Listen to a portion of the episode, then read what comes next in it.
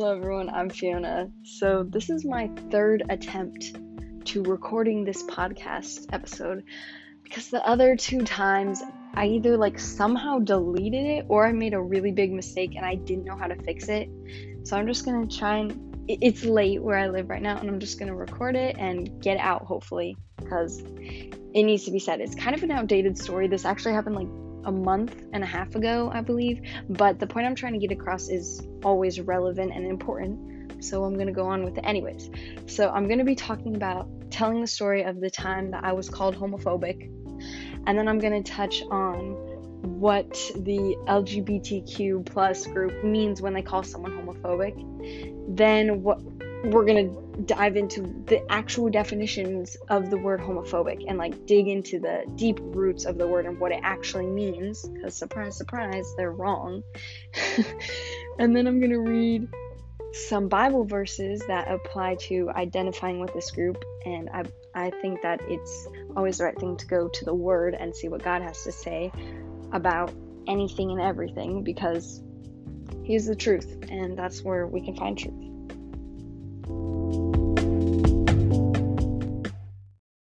Uh, so now the story of the time I was called homophobic.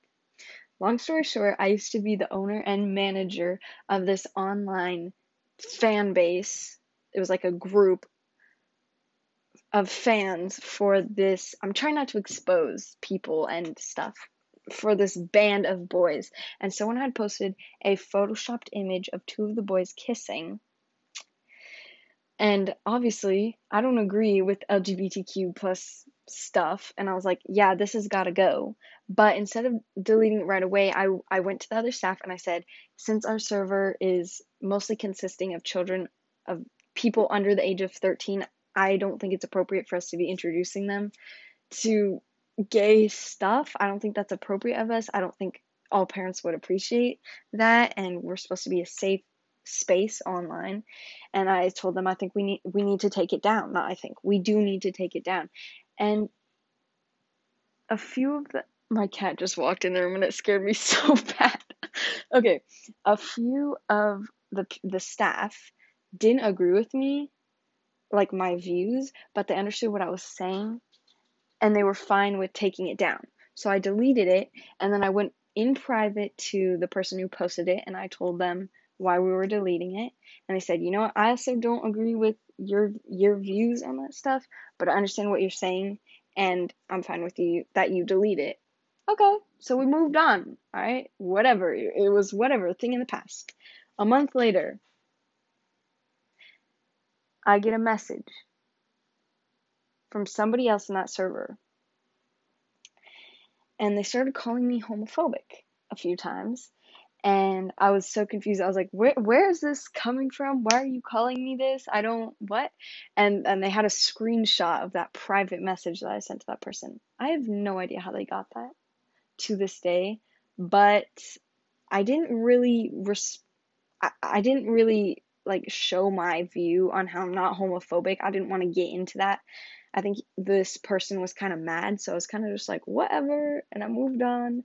But yeah, I was called homophobic, and um, surprise, surprise, I didn't go cry in my room over this because it doesn't bother me or offend me, and it should be like that for everyone because it's not hurtful, especially when you find out that when they say the word homophobic, they don't even know what they mean by it. All right, so first, let's talk about what they do mean by it.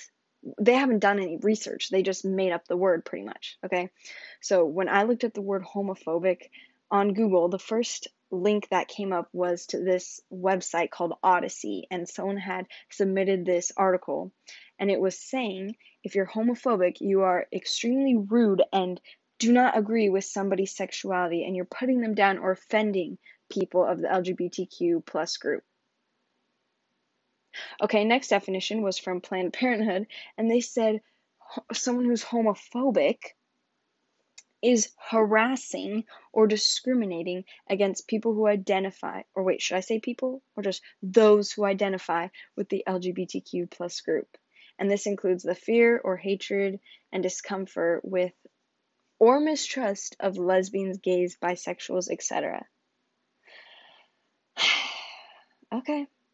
So first Notice how they say it's the harassment or discrimination against those people. Well, harassment isn't a light, fluffy word, right? There's a difference between being rude to someone and harassing them. So when you look up the word harassment on Google, there's two definitions, and it said well, the first is to irritate or torment persistently, or to make repeated attacks or raids on, for example, an enemy. Right? That's not that's not light. If someone's harassing you, that's not okay. If someone's being rude to you, you tell them to stop. But harassment, that's scary, right? Okay, so they're saying the harassment or discrimination against people with that group. All right, well, let's talk about what the actual definition is. So, first, they have the word homosexual. A homosexual is someone who's attracted to the same sex.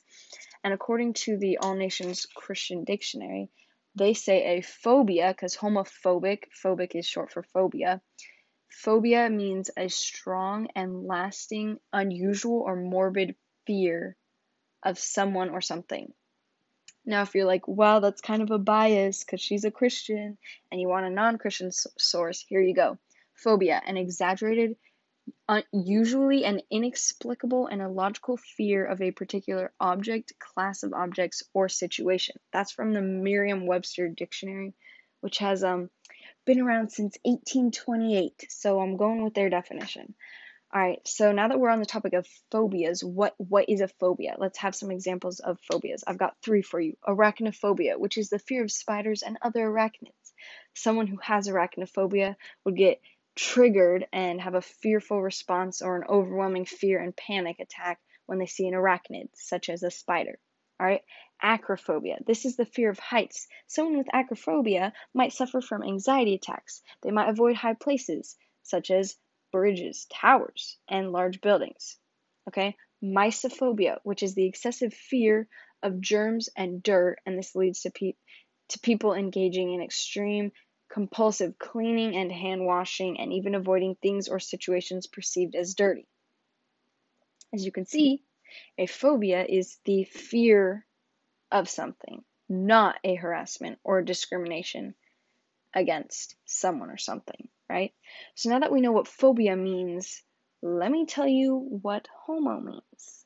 Originally, homo was from the Latin noun homo, meaning human being or man in the generic sense of human being or mankind. And I got that from Wikipedia if you want to check it out. Okay, so now that we got all that information, we know what homo means and we know what phobic or phobia means. Let's put it together. If homo means man or mankind, and human beings, and phobia means the fear of or dislike of something, then you get a homophobe, which is man or human being fear. Basically, the exaggerated or illogical fear of human beings or mankind. Well, that that that doesn't sound like any of the first descriptions that I read for the homo for the word homophobic. You remember what they're saying? That it was the harassment or discrimination against people identifying with the LGBTQ plus group yeah, that doesn't that doesn't they don't they're they don't, they're not similar. Okay, well you might be thinking, well that's not what they mean. And you are right. Generally when people use the word homophobe, they change the word homo to mean part of the word homosexual or and this is from Google's definition, a gay man. But even then, you can't change the word phobia, right? They can change the word homo because now they have their word homophobe or now they have their word homosexual, so they can take homo from that word, but you can't you cannot change what the word phobia means, right? So even if we stick with their definition of homo, we now have homophobic, which is the morbid fear or dislike of homosexuals and gays. That's not we we don't have a fear of homosexuals and gays. Right? If you're being called homophobic, it's not because you have a fear or dislike, really, of those people. Okay? I'm sure there's people out there who do harass those identifying with LGBTQ plus group and are rude to them. I'm sure they're out there. There's always people like that. But the people being called homophobic are generally not harassing people for their sexuality. Right? And uh, this is this is like the main point of what I want people to hear. We need to remember that it is okay to disagree with people and not be rude to them. This is the point that I was trying to make to the person calling me homophobic. I was like, look, we can still be friends even if we disagree on something very important. It doesn't have to get in the way of our relationship. And I think a way to point this out is I'm a Christian. So my faith is the center of my life. The reason I'm alive is to be the vessel for God to, or for me to help make disciples of men, right? So through me, God will make disciples of men. And we're, th- that's my job while I'm alive, to be the vessel. So if someone is being rude to me and calling me names as a Christian and making fun of Christians, I'm not going to be rude back because what is going to make them want to follow God if they think at some point, um, why would I want to be a Christian? This is how they treated me, right? They're not they're not going to want to be a Christian. And it's the same for the LGBTQ plus group. It applies to them too. If someday in the future I might realize that I should support them, the first thought that's going to come to my head is the names I've been called by them and the people who have been rude to me because I didn't agree with them. That's not going to make me want to support that group. My mind's not going to change. It's going to stay at that. I'm going to always remember that, right? And I think that that's just something they need to take in and realize. Anyways, next let's get to the Bible verses that talk about homosexuality and genders. So, in Mark 10, verse 6 through 9, it says, But from the beginning of creation, God made them, male and female. Therefore, a man shall leave his father and mother and hold fast to his wife, and the two shall become one flesh. So they are no longer two, but one flesh. What therefore God has joined together, let not man separate.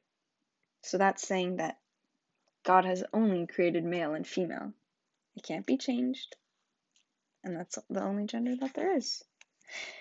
Next in First Corinthians, I have a few verses. So first 9 through 11 says, Or do you not know that the unrighteous will not inherit the kingdom of God? Do not be deceived. Neither the sexually immoral, nor idolaters, no, nor adulterers, nor men who practice homosexuality, nor thieves, nor the greedy, nor drunkards, nor revilers, nor swindlers will inherit the kingdom of God. And such were some of you, but you were washed, you were sanctified, and you were justified in the name of the Lord Jesus Christ, and by the Spirit of our God. So, first it's saying these people that it listed sexually immoral, men who practice homosexuality, and thieves, etc., will not inherit the kingdom of God.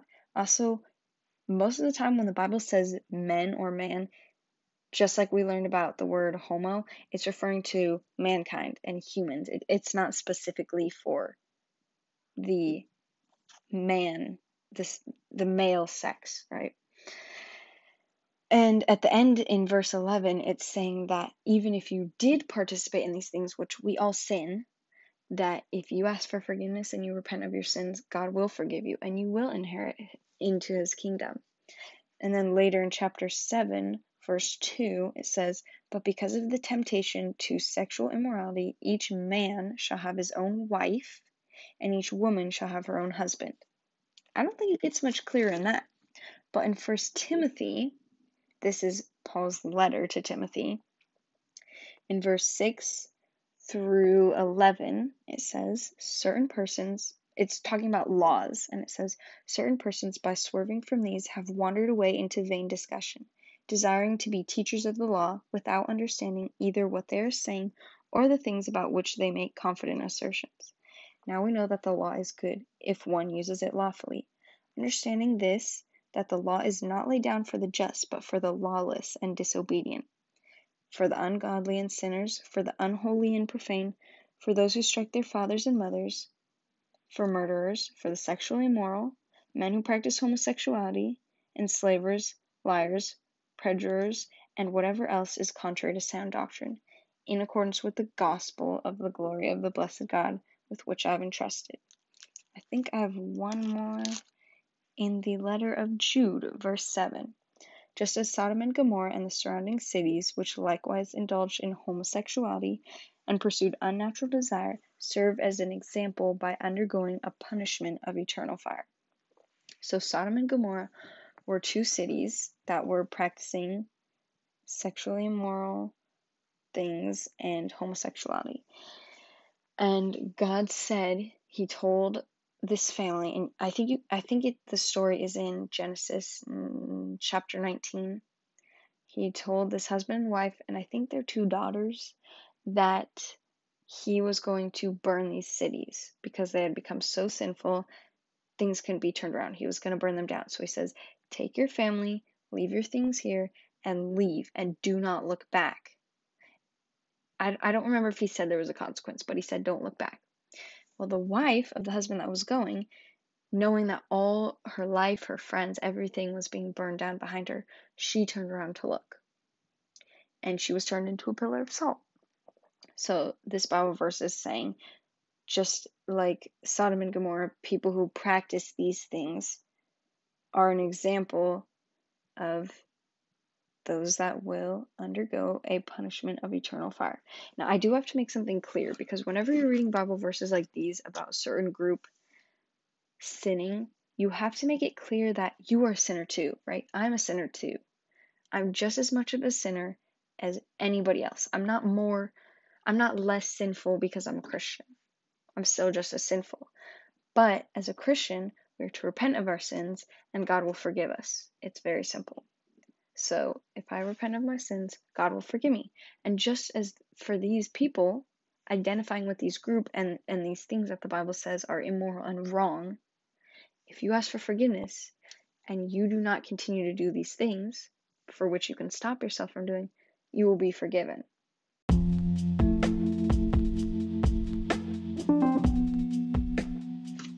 And that's pretty much all I have to say. And last but not least, I also want to point out how this story and everything that I've said is a great example of how the left says they're so tolerant and that they love everyone and they care about everyone.